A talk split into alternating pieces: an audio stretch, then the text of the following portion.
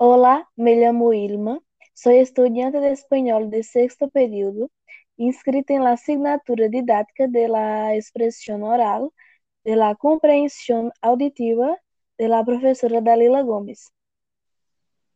Hola, yo soy Rayane y estamos en el mismo periodo en la misma asignatura y hoy hablaremos un poco sobre el texto La producción oral de Ensinaloso y para eso vamos a contestar algunas preguntas que están presentadas en el texto y darles nuestras opiniones al respecto.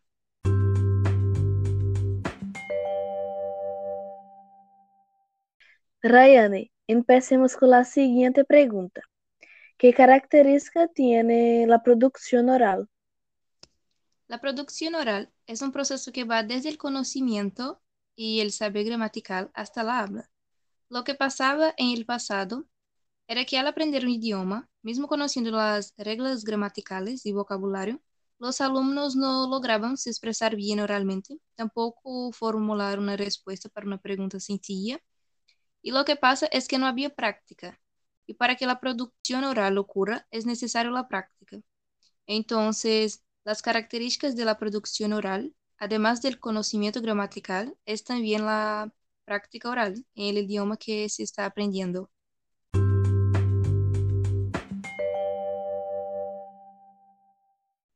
Ahora yo que te pregunto, ¿qué tipos de producción oral existen? Hay tres tipos de producción oral, cada uno de los cuales tiene su propia particularidad. La expresión oral es la primera que aparece en este punto y está definida por el factor de comunicación, cualquiera que sea por medio de la palabra y depende o de, necesita en el momento del habla de una sola persona y los receptores eh, de esta conversación solo escuchan.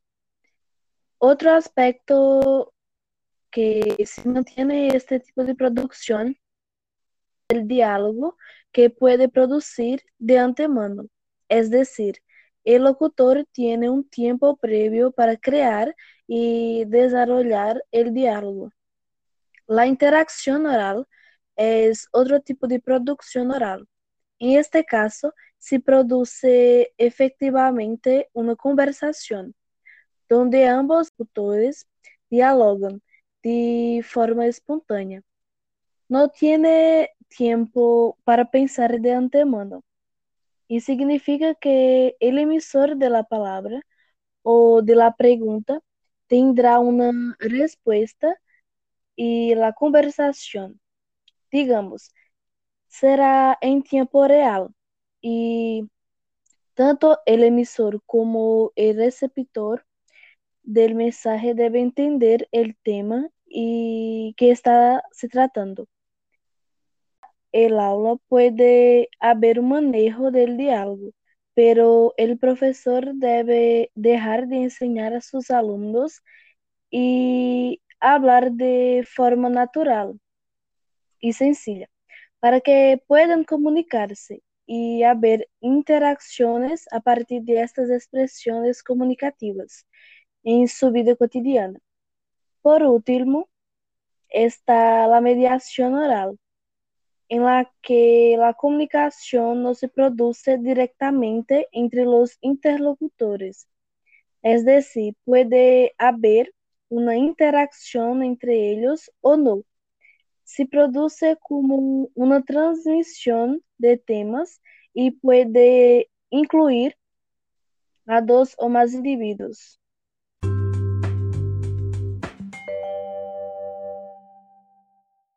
Eh, según el texto, ¿qué factores influencian en la producción oral? Hay tres factores que influyen en la producción oral. Son ellos factores socioafectivos, factores cognitivos y factores comunicativos. Todos esos factores están divididos en algunos puntos y ya les...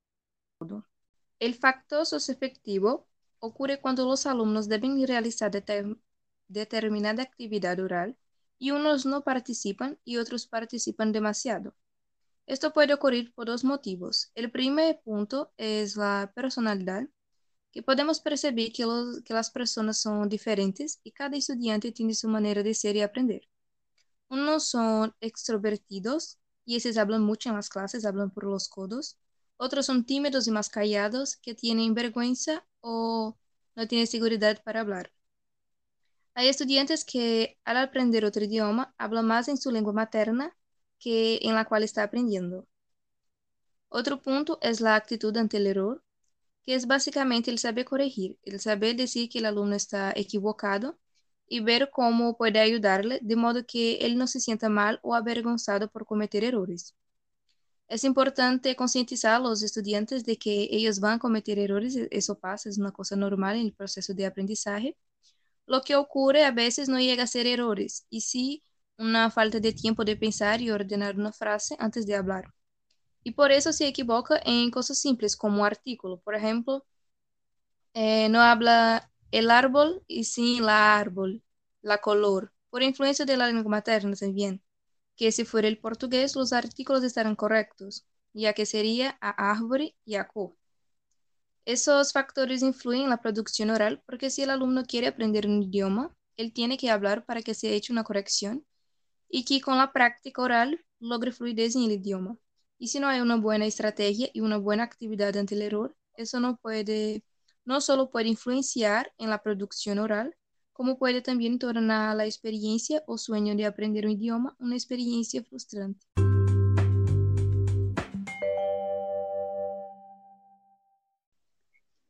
Y los factores cognitivos. ¿En cuántos puntos están divididos y de qué manera influyen la producción oral? Los factores cognitivos están divididos en cuatro puntos. Son ellos la complejidad, elección del tema, la pronunciación y la gramática. Este factor se trata de la capacidad de aprendizaje de una persona, que una persona tiene para aprender un idioma nuevo. La complejidad muestra que pasar un material complejo para los alumnos con el fin de que en una actividad oral hablen perfectamente y de manera espontánea no suele funcionar pues las personas no tienen la misma capacidad de aprendizaje y no todos lograrán realizar la actividad, eh, lo que puede traer una frustración por no lograr hacer lo que fue propuesto. La elección de tema debe ser eh, pensada, no puede ser tan difícil o que, eh, o que esté distante de la realidad de los alumnos, ya que si el tema es muy difícil no van a lograr hablar de él. Entonces, en la elaboración de actividades, de debates o de juegos de rol, tiene que llegar cercano a la realidad de los alumnos con temas que tienen más seguridad para hablar. Los otros eh, dos puntos, la pronunciación y la gramática, son más una estrategia y una manera de evitar cosas como actitud ante el error. Esos puntos hablan de ayudar al alumno con la oralidad de manera que les deje seguros y confiantes para hablar, olvidando la gramática un poco, tomando notas de los errores para una futura clase con explicaciones. Y por último, los factores cognitivos, que se dividen en cinco puntos, que pueden influir de manera negativa o positiva en la producción oral. La no utilización de estructuras complejas puede no ser tan buena, ya que puede empobrecer el discurso y dificultar en la hora de charlar con alguien. Por ejemplo, si el estudiante ya está acostumbrado a utilizar estructuras simples y tiene en una charla puede tener que utilizarla para el lenguaje, que es el primer punto de los factores comunicativos teniendo que utilizar la expresión facial o corporal para dejar claro lo que desea, o explicar el significado o decir la definición de algo por no saber el nombre, y explicar oralmente y corporalmente lo que quiere. Por ejemplo, si quiere decir que le gusta fresa y no recuerda el nombre de la fruta, puede decir que es una fruta pequeña, su color, mostrar las manos el tamaño y describir esa fruta. Esos tres factores pueden influir de manera positiva o negativa en la producción oral, como ya he mencionado, lo que va a cambiar la manera que esos factores van a ser utilizados en la clase con los alumnos. Si el profesor lleva en consideración que cada alumno tiene una capacidad distinta para aprender a identificar los factores que les impiden de hablar en clase y practicar el idioma, la clase puede ser más productiva y tranquila. Lo mismo con los alumnos. Si ellos amplían sus conocimientos y vocabulario, van a lograr charlar con más facilidad.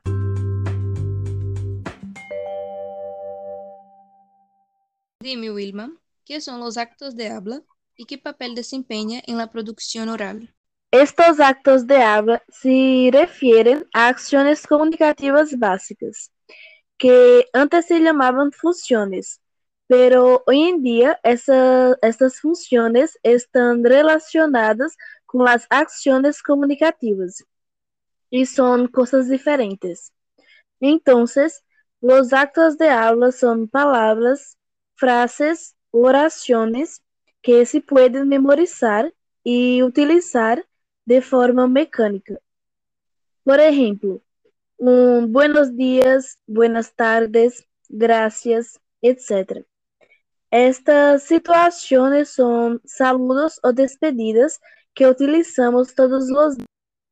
Por esta razón, son básicas, es decir, fáciles y sencillas de memorizar y imprescindibles para comunicarnos en la sociedad. Hablando de la sociedad, hay algunos actos de habla que se utilizan en una comunidad concreta, relacionados con su cultura, por lo que se, no se pueden traducir.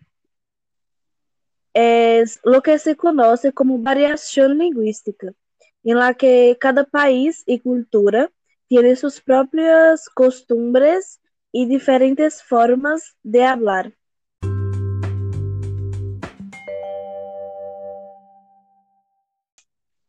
Ahora tu turno. ¿Cuáles son los distintos tipos de discurso? Hay muchos tipos de discursos orales y hay distintos formatos también, como por ejemplo tipos de discurso de expresión oral, eh, un mensaje en un teléfono, una noticia de radio, un chiste, una presentación, una conferencia o discurso o un monólogo. O interacción oral también, que puede ser una entrevista, un diálogo un debate. Todos son tipos de discursos orales que deben ser trabajados en clases y al ser trabajados en clase se debe llevar en consideración los distintos acentos, culturas, registros y discursos formales e informales ya que mismo habiendo distintos acentos y culturas, los alumnos muchas veces acaban por aprender solamente uno, pues cuando el profesor va a enseñar el idioma para, para los alumnos, enseña el acento que sabe, lo cual eligió para hablar. Y lo mismo pasa con la cultura, pero es importante explicar a los alumnos que hay variedad lingüística y que cada país tiene su cultura y sus peculiaridades y decirles que ellos también van a elegir un acento para hablar. Una cosa que ya vi fue que una persona habló, ah, es que en español los hispanohablantes hablan la V con el sonido de B y no vas a escuchar de otra manera. Y es un mito, porque una palabra con la V puede ser leída con el sonido de B o V o la mezcla entre los dos. Ejemplo, en la palabra vaso y vida, que puede ser vaso y vida. Además del sonido de la Y y doble Y, en las palabras playa y llamo, que puede ser playa, playa y playa, eh, llamo, llamo y llamo. Y es importante una buena eh, metodología y estrategia para que los alumnos tengan conocimientos de las variaciones lingüísticas. ¿Qué crees, Wilma? En tu opinión, ¿cómo ese material puede ser pasado? Ese material puede ser pasado de las siguientes maneras. De primero, una presentación de los acentos, para que los alumnos puedan elegir uno.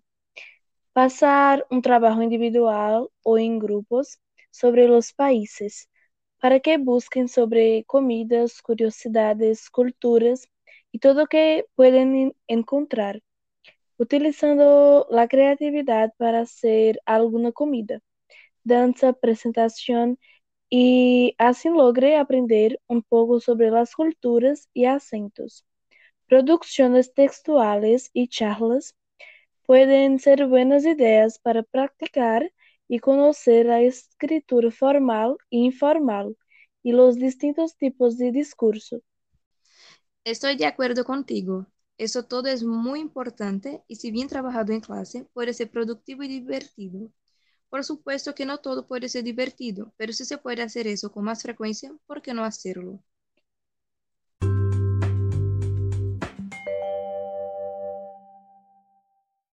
Cuéntame, ¿cuál es el papel del profesor en la producción oral?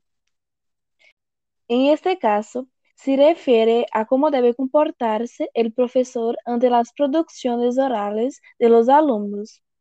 Así que el profesor debe estar atento en el momento en que los alumnos hablan para darse cuenta de los errores, observando dónde se equivocan para poder planificar otras lecciones posteriores para hacer una instrucción y corrección de los mayores errores de los alumnos para que aprendan efectivamente sin cometer tantos errores. Y este momento de corrección es esencial para el desarrollo de los discursos orales. Sin embargo, los profesores también tienen que observar todo lo que los alumnos han entendido sobre las materias estudiadas y es importante que ejerzan esta función de forma comprensiva.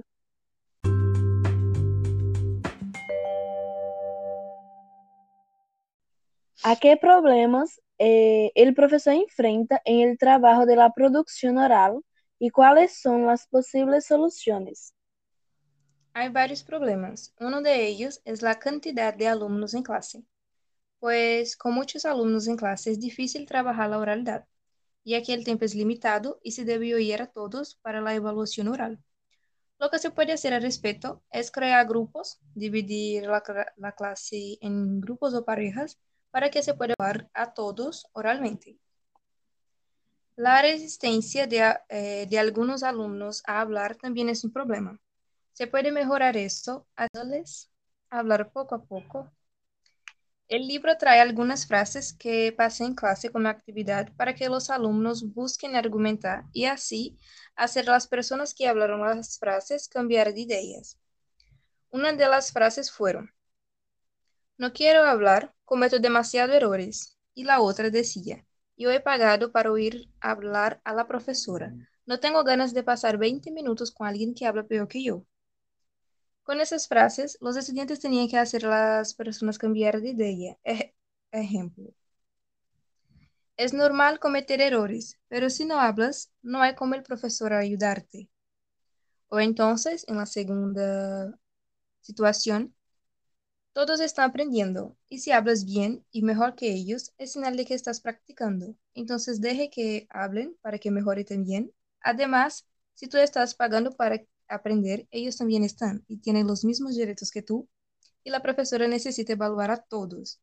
Y así los estudiantes empezarían a hablar poquito a poquito con esta actividad.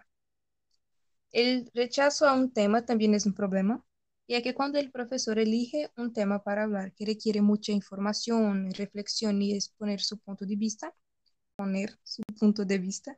Parece que no les guste a los alumnos por ser temas difíciles y no quieren exponer su punto de vista. Y así acaben que no hable. Entonces, hablar de temas más ligeros es una solución, pues ya tiene conocimiento y así van ganando seguridad y luego el profesor podrá elegir temas más difíciles. No hablar un objetivo o no encontrar la medida exacta para la actividad es un problema. Es importante que el profe hable a sus alumnos cuáles son los objetivos de la tarea y también hacer una actividad interesante que no les deje aburridos o frustrados por no lograr hacerla. Es fundamental una buena elección de la actividad, que haya integración de los estudiantes, preparándose para situaciones de comunicación reales, que sepan que van a utilizar y que eso les ayudará en momentos de subidas, como en el trabajo, en la calle o en viajes.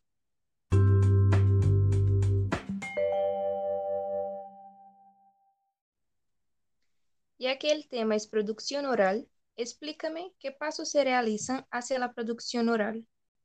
Entonces, según Mercer, es necesario que el alumno conozca tres competencias, fonética, cognitiva y lingüística.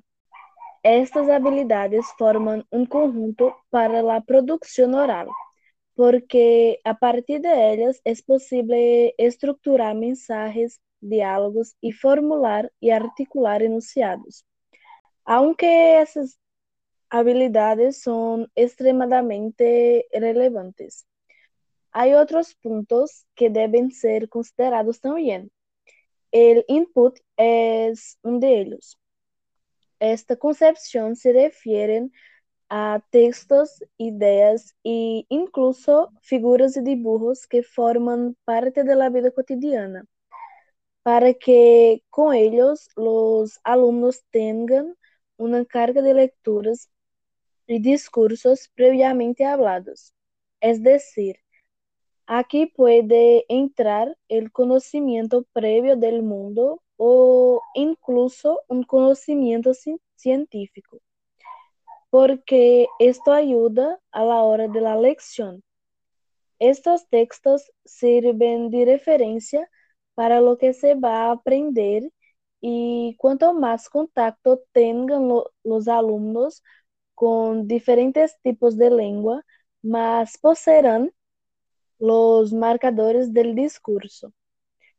A continuación aparece la progresión y importancia radica de el método en el que se empieza a desarrollar el contacto discursivo y comunicativo, que en este caso es justo al inicio de las clases, ya que se cree que cuando cuanto antes empiecen los alumnos a hablar en su segunda lengua, es decir, en español, más rápido será su aprendizaje y desarrollo. En este momento es pertinente que el profesor les dé ánimos y les motive para que no sientan miedo de expresarse, porque algunos alumnos, la mayoría de las veces, dudan de su capacidad y se sienten oprimidos por ella. Por último, es fundamental la preparación de la actividad, en la que es necesario que haya un tiempo antes de la clase para que los alumnos practiquen. Una preparación que es importante trabajar con ellos en proceso, siguiendo pasos para que se sientan seguros a la hora de hablar. Al principio, se recomienda juntarlos en parejas para que se preparen eh, crear una conexión y libertad para hablar abiertamente y con naturalidad. Y más adelante se puede juntar a estos alumnos en grupos para que haya un avance constante en el aprendizaje oral de la lengua española.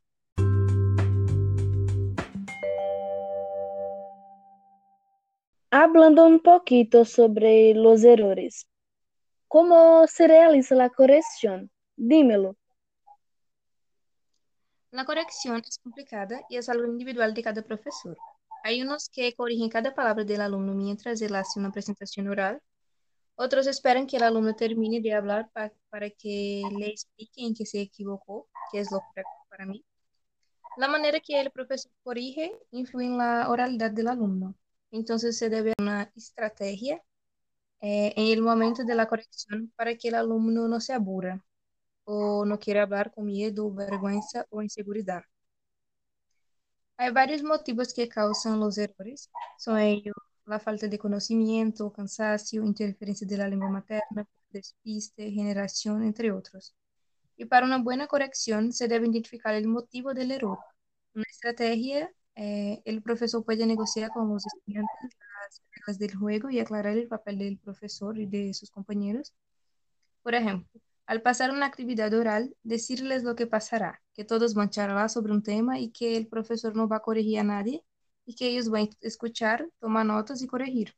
Después de una actividad no siempre se realiza un feedback y si los alumnos toman notas de los errores, pueden intentar identificar si los errores fueron por despiste, cansancio o por otra razón. Además, se puede proyectar frases con errores para que se corrijan o escribí en la pizarra frases correctas e incorrectas a ver si logra identificar lo que está equivocado y decir el por qué. Estas estrategias pueden ayudar en las clases.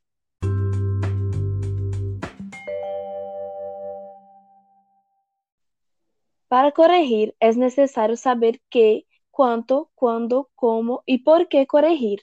¿Es verdad? Por supuesto que sí. La corrección es muy importante y debe ser hecha de la mejor manera posible. Es un proceso que ayudará al alumno si bien aplicado. Sobre lo que corregir, se debe corregir el contenido recién pasado por el profesor para que el alumno aprenda y perciba su error.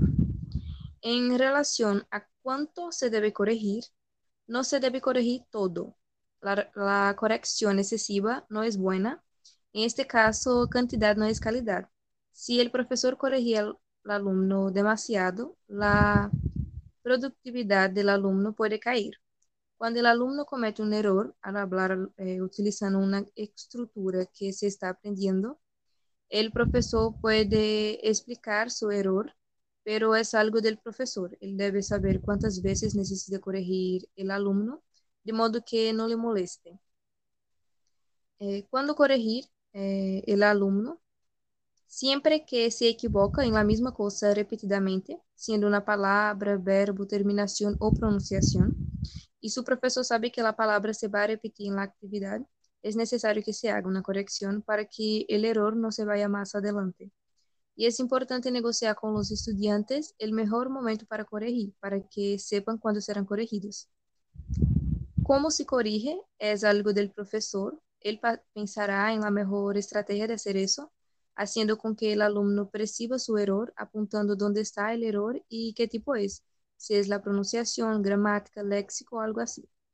El profesor puede dar la oportunidad de autocorregirse, lo que es muy importante. Así se puede comprobar si es cansancio, despiste y por eso se equivocó, o por olvidar la palabra, o también por no tener conocimiento.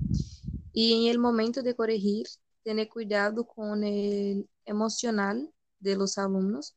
Como ya he dicho, la manera de hacer las correcciones influye mucho en el desarrollo del alumno y así todos hablen sin miedo y la clase sea productiva.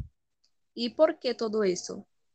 Porque como he hablado, es un proceso necesario para que no deje a los alumnos avergonzados con correcciones en pequeños errores que fueron por simples despistes.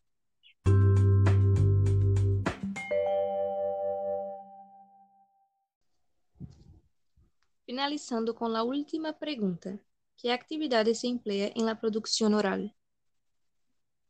En esta pregunta se presentan algunos posibles juegos que se pueden realizar durante las clases de producción oral de forma más dinámica y explicarse las instrucciones paso a paso para su realización. Los dibujos pueden ser una gran opción para este tipo de enseñanza si se enseñan de la forma adecuada, es decir, si atraen la atención del alumno. Sugerirse algunos ejemplos de cómo eso puede funcionar eficazmente, como dibujos con siete errores, dibujos que complementan las partes de otros estudiantes, crear conversaciones para los personajes o incluso mirar la imagen y producir historias que pueden haber ocurrido allí. Para llegar a este evento o una historia que puede ocurrir desde allí. Otra opción son las noticias en la radio, donde hacen una noticia sobre el tema que quieren, ya sea visto en la televisión o en las redes sociales. Y a la hora de la clase buscan a las personas que han escrito sobre el mismo o similar tema en grupos, fomentando así también el trabajo en grupo. Las pequeñas conferencias que también aparecen aquí como actividad son similares a la forma de preparar las noticias de, las, de la radio en vista de que los alumnos pueden elegir un tema, pero el profesor también puede sugerir un tema que estén trabajando en clase. A partir de este tema, el alumno debe producir una presentación atractiva para, para ello puede utilizar ilustraciones y actividades que se realicen durante la presentación y atraigan la atención de los demás alumnos. La narración de cuentos, que es una buena alternativa para la enseñanza, sigue estando relacionada con la opción didáctica antes mencionada, porque el alumno contará una historia que ha creado, así como los diarios, que pueden utilizarse para los más tímidos, donde puede contar un día de su vida o simplemente crear una historia puramente ficticia. Los mensajes telefónicos y los chats son, sin embargo, otras opciones, porque hay un diálogo, aunque sea mecánico, una vez que la idea es dejar un mensaje de voz en el teléfono, como si estuvieras en casa para que otros dejen un mensaje. Esto se considera que no haya respuesta del otro interlocutor y sea solo una grabación. En las entrevistas hay una interacción de los interlocutores, ya que pueden usar su imaginación y pensar como quieren que sea la entrevista. Pueden pensar que están entrevistando a algún famoso, puede ser una entrevista de trabajo, un curso, etc. El vacío de información es también una opción plausible para la producción oral. Con esta técnica, los alumnos, basándose en frases o dibujos presentados por sus compañeros, deben complementar la información que falta. Las actividades de rompecabezas incluso ocurre así. La diferencia es que debe ser en grupo y cada persona tiene una información individual. Y después de escuchar toda la información de sus compañeros, llegan a una respuesta final. Los juegos de rol son donde los estudiantes pueden ser personajes y necesitan tiempo para entrenar en casa o antes de la presentación, porque si esta, esta presentación es al mismo tiempo, los resultados seguramente no serán los mejores y esto puede causar un desánimo y en consecuencia traumas. Los profesores deberían instruir para un mejor rendimiento y proporcionar materiales para ello también.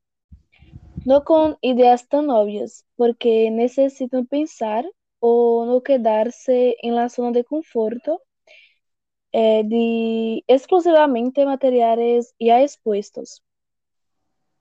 En estos juegos no se hace énfasis en la gramática o el vocabulario, que se pueden discutir en otro momento. Estos juegos son importantes porque se pueden recrear situaciones que podrían suceder y luego los alumnos, cuando se encuentren con ellas, pueden representar estos papeles. Pero estas enseñas solo pueden ser ilustrativas, solo con la intención de aplicar discusiones y discursos que estimulan la conversación en clase.